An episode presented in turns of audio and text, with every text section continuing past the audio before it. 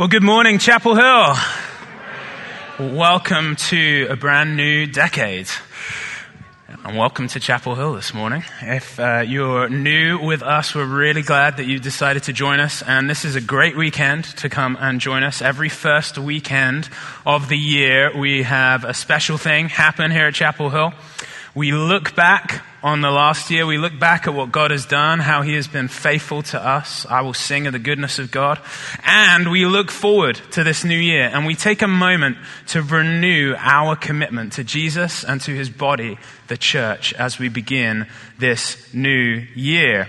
And let's begin by looking back. We're going to reflect back upon what God did through this church in 2019. And I'm going to share some numbers with you. And as I do, I just want you to remember these numbers represent individuals. These are men and women who have done something or, or made a decision about something, and, and, and, their lives have been changed forever as a result. And so I got a few numbers from the last year I want to share as we look back. And the first of them maybe is a little bit sad, but at the same time, for, for those whom, to whom it applies, it is great joy and happiness. In the last year, 15 of our members were resurrected to new life with Jesus and are now with him by his side. And the most recent of which, as Pastor Larry mentioned earlier, was Tan Jenkins, our early childhood coordinator, whose life we celebrated yesterday.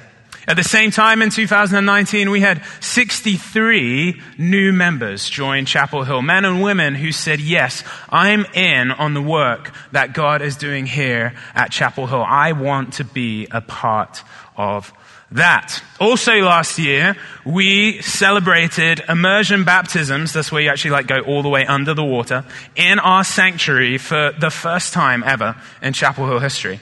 And we in total last year saw 47 people get baptized, which is fantastic. We're going to have some more this morning.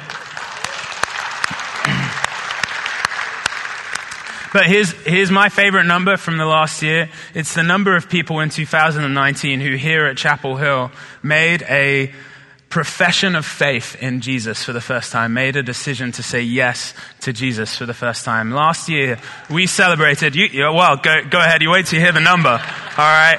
194 people last year.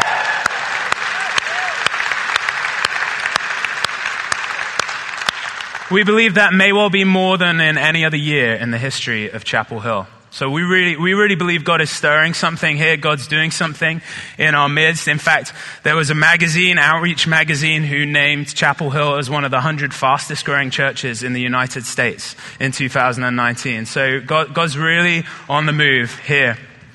And uh, we we wanted to kind of put legs on this. We've had this beyond these walls vision that we've been talking about for a while, but but we we decided we we got we to put legs on this thing now. How can we, as the congregation, really go beyond these walls? And um, we began preaching in the fall about for the city and for your neighbors, and we invited you to host neighborhood gatherings all over this city, all all over Port Orchard, all over the Key Peninsula, and in total in the fall 58 neighborhood gatherings were hosted where people were invited into homes and, and shown hospitality, which is just amazing. Great job, Chapel Hill, showing love to your neighbors in that way. But we're not done.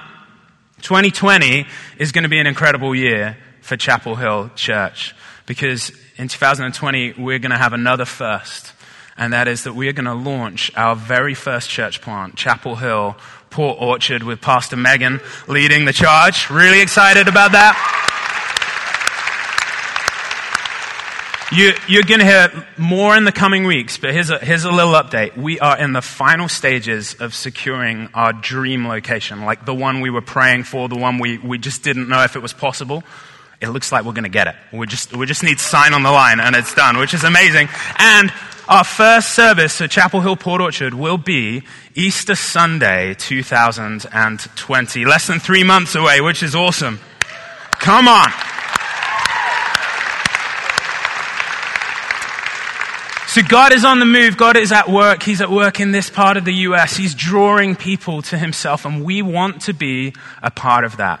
And today we're going to offer all of us an opportunity to commit to that work of God through His body in 2020, through, through the body of Christ in Gig Harbor, in Port Orchard, around the US and, and across the globe. An opportunity to, to make or, or, or renew a commitment that we belong, both us and our families, to this move of God through His church. And we're going to do that in the same way that Christians have been doing it for almost 2,000 years, and that is through baptism. Both through people being baptized for the first time, and through those of us who've already been baptized, renewing our baptismal vows. First said by us or on our behalf when we became a part of this global movement called the church. I don't know if in your life you ever joined a club or a society. Maybe when you're in college, or, or maybe you're thinking about joining a club or a society when you go to college. When I was in college, I, I joined the rugby club. And in order to join the rugby club, I had to go through something that was called initiation. And initiation was a, was kind of a ceremony that was passed down through the generations of rugby players. And every new member of the club had to go through this set of proceedings in order to, to belong, in order to become a member of the rugby club. And, and to be honest, rugby initiation was not the most pleasant experience I ever went through. And, and being rugby, and rugby players being the ones who decided how things would go, it involved a lot of drinking. And, uh, and, and so I, I really wanted to participate in this. I really wanted to be a part of this because I knew what it would signify. It would mean, once I'd gone through it, that I belonged. I was one of them. But at the same time, I really didn't feel comfortable drinking as much as they needed me to drink in order to do it. And so I, I, I think I actually lost sleep over this. I was seriously worried about how I was going to solve this conundrum. And then I, I, had a, I had a thought, I had an inspiration. And I went to the captain and I said, hey, look, I really, I really want to participate in this, but I just can't drink as much as, as you're asking me to drink. It just, it doesn't sit well with my conscience, with my faith. Um, it, I, I've got compromise though, if you're open to it. Would you be willing to trade out all the beer that you're asking everyone else to drink for me? W- would I be able instead to drink milk?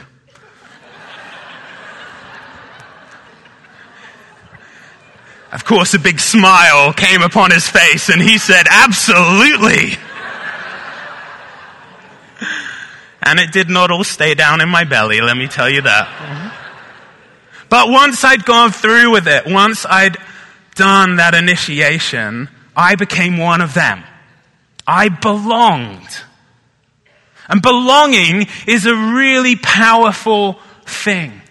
Really powerful.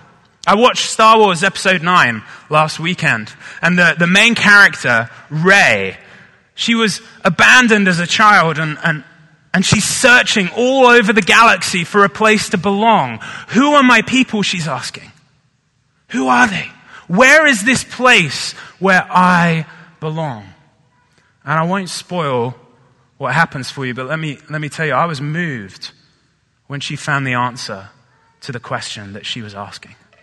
Belonging's a powerful thing. And the church is a place where you can belong. It's a place where I have found belonging. And I'm not talking about the physical building, I'm talking about the people. I have found belonging in the church of Jesus Christ. I have found belonging here at Chapel Hill, especially, as I'm so many miles away from my home country and from, from my family. I have found family here. I have found brothers and sisters and parents and, and grandparents and nieces and nephews. I'm reminded often of the time when Jesus said this to his followers. Truly, I say to you, there is no one who has left house or brothers or sisters or mother or father or children or lands for my sake or for the gospel who will not receive a hundredfold now in this time houses and brothers and sisters and mothers and children and lands. I have found that to be true. I have found a place here in the body of Christ, in the church, in this community where I belong, where I am known, where I am loved, where I am accepted, where I am welcomed in. And I think every single one of us, built into us, has a desire to be a part of a community like that, to belong to a community. Every single one of us. And of course, belonging to a community like that doesn't just happen. Otherwise, we'd all be satisfied. It takes effort. It requires time. Just like being part of my rugby club required my time and my effort. Being a part of a community like the church requires something of us. It requires a, an ongoing life of, of love and, and kindness, of, of serving others, of, of being a part of what God is doing here. But that, that whole journey of belonging starts in one place. It all begins with one rite of passage. It all begins with one initiation. And that is baptism. Baptism is the sign that, that marks out this reality that we belong.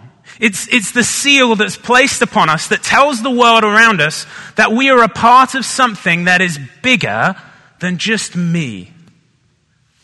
The early church leader Paul wrote to one of the churches he planted in a city called Corinth. He wrote this For just as the body is one and has many members, and all the members of the body, though many, are one body, so it is with Christ.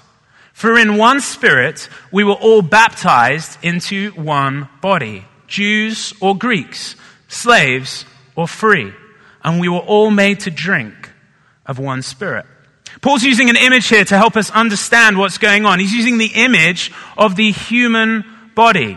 He's saying that the human body has, has many members or many different parts. It has hands and feet, knees and ankles, heads and shoulders and knees and toes.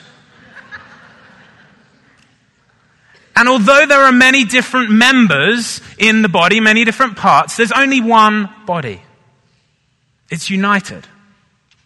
And in the same way, Paul says, although everyone in the church is coming from different places, and he says Jews or Greeks, slaves or free, maybe today we would say black or white, rich or poor.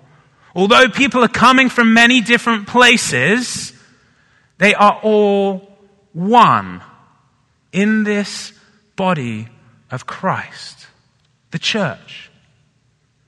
And Paul explains how that came to be. How did we all come from all of these different places and come together in this one body? And the answer he gives is baptism. Here's how another translator puts that, that same passage. By means of his one spirit, we all said goodbye to our partial and piecemeal lives. We each used to independently call our own shots. But when we entered into a large and integrated life in which He has the final say in everything, this is what we proclaimed in word and action when we were baptized. Baptism is the act that proclaims we are no longer independent. We're no longer lone rangers getting to call our own shots. No, baptism is the act which declares that we are part of something bigger than ourselves, something more integrated, something as intricately connected and woven together as the human body. Baptism is the act in which we give up our control and we submit ourselves to the head of the body, to Jesus Christ. And at the same time, we submit ourselves to one another. Baptism is the sign that, that marks out this reality that you belong to the body of Christ. You are a member of the body of Christ, the church. And baptism is the seal placed upon us that tells the world this person is a part of something bigger than just themselves. Something that has meaning, something that has purpose, something that gives them an identity and provides them with a place where they can belong. Baptism is the initiation of the church. But for, those early Christians, many of whom were Jews, they, as they were hearing these words that Paul had written, they would have been familiar with another form of initiation. There was a, a Jewish initiation rite, something performed on every baby boy aged eight days old. Circumcision. Circumcision was the initiation that God had given the Jewish people to, to mark who was in and who was out. And as the church grew in its early years, it, it was predominantly Jewish, but there was this to begin with small and over time larger and larger influx of Gentiles, non-Jews, into the church. And these Gentiles, they hadn't been circumcised. And so the arguments began to arise within the church. Well, hang on. We've got these Gentiles coming in and they're joining the Jewish faith. This is, this is a Jewish faith. We're historically Jewish. We're the people of God who have always been Jews. And we're all following a Jewish Messiah. So surely all these Gentiles who are becoming a part of this would have to go through the same initiation that we went through. Circumcision. But the early church leaders decided against that. They gathered together in Jerusalem. We can read about it in the book of Acts, chapter 15. And while they were there, they began to have discussions about what would be the initiation for the church. And they decided that circumcision was not what would be the initiation for the church. Instead, they decided to make the, the sacrament, the, the ceremony that Jesus himself had instituted as the initiation rite for the church. And this act was something that, that was not exclusive to one gender. It was something that both men and women could participate in, unlike circumcision. This act was something that was necessary for, for people coming from all races. It wasn't something that only Gentiles had to do. It was something that both Jews and Gentiles had to do. And it was something that could be performed anywhere that there was water, as the Ethiopian eunuch found out and they would have had a hard time circumcising him.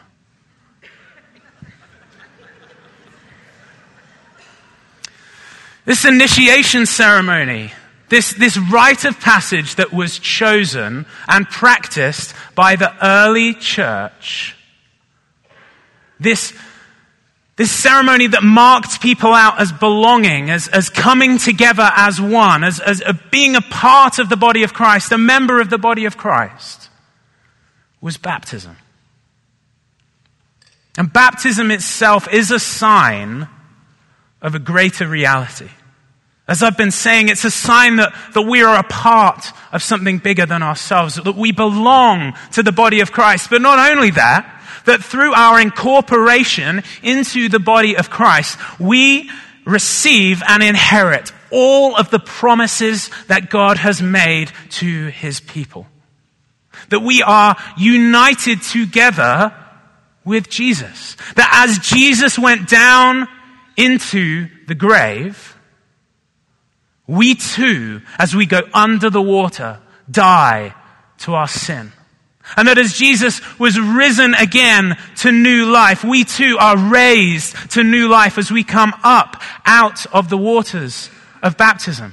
That as, as the waters of baptism washes our skin, so our souls are washed and cleansed by the blood of Jesus. And that as Noah and his family were saved by water, we are saved through the waters of baptism. Baptism is the means through which God shows his saving grace to his body, the church. And if you have been baptized, you belong to this visible community of the church. And you stand to inherit all of the promises of God for his people. And some of us were baptized as babies. I was baptized in a Roman Catholic church in Hammersmith, London. Some of us have parents or grandparents who, who took those vows on our behalf and said, Yes, this child belongs to the body of Christ. Others of us were baptized later in life as children or, or adults when we professed faith ourselves and we took those vows with our own lips. And this morning, we're going to take time to remember our baptisms. Remember the vows that, that were taken by us or by our parents. And remember that at one point in our life, we became a part of something bigger than ourselves. We became members of the body of Christ.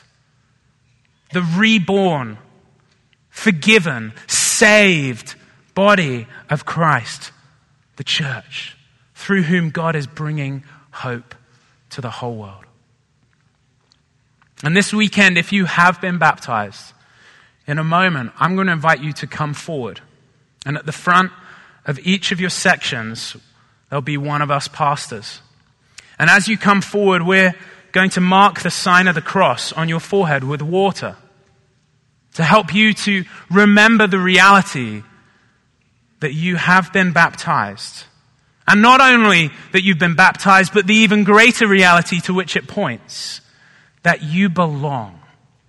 That you belong. You are a part of the church. You are a member of the body of Christ. You are a part of a, a community of people that God is using to bring hope and restoration to this world. And if Chapel Hill is your home church, and you're part of a community where 194 people made decisions for Jesus last year. You're a part of a community that's going to have a baby in 2020. You're a part of that.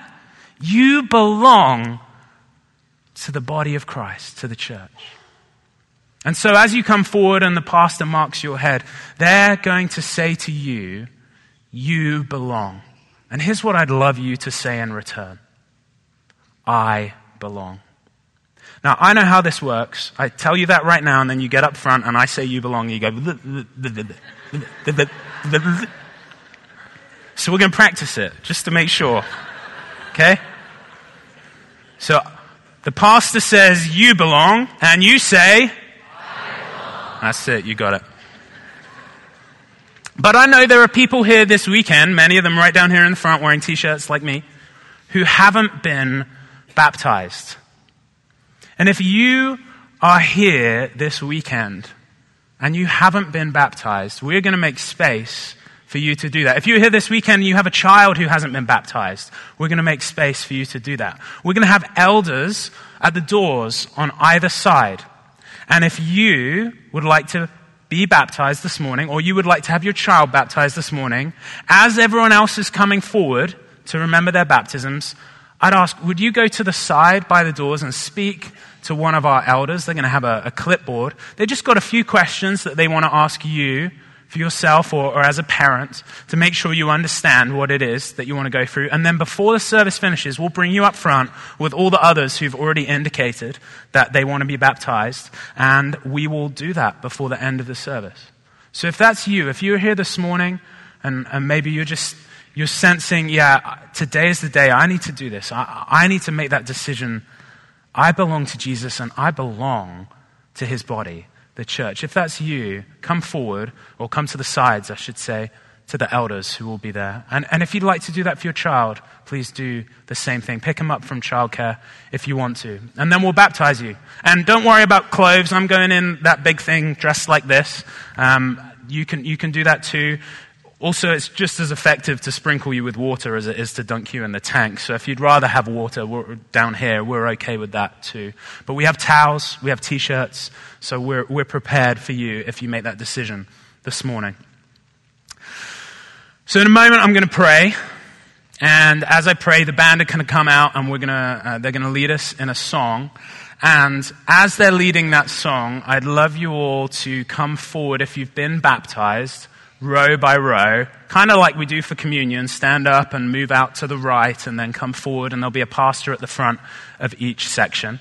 And the pastor's going to say, You belong, and you're going to say, Great. And then, if you would like to be baptized, and you haven't yet let us know about that, you guys have already let us know, so you're good. But if you haven't let us know, come and speak to one of the elders on the side, and they'll ask you a few questions, and we'll make sure that we can do that before the end of the service. You guys hold tight, and we'll invite you up after everyone else has, has come forward with uh, families. Bring your children up with you when all that's done. So let me pray, and then we'll do just that. Well, Lord, we thank you for this reality that we have been brought into the body of Christ. That no longer are we lone rangers, no longer are we independent, but we belong. We're part of a family. And I pray this morning that your Holy Spirit would seal that into our hearts. That we would know deep within us that we have a place and that we have a people. And Lord, for those who are here this morning who've not been baptized, those who've already said, Yeah, this is what I want to do this morning, or I, I want to baptize my child this morning, Lord, we, we pray for them that you would be in the midst of what we're about to do. And Lord, for those who, who haven't been baptized but are just sitting here thinking about it, I pray that you would help them to make the decision that is right the decision of, of your appointing. Lord, speak to them, witness to them by your Spirit during this time.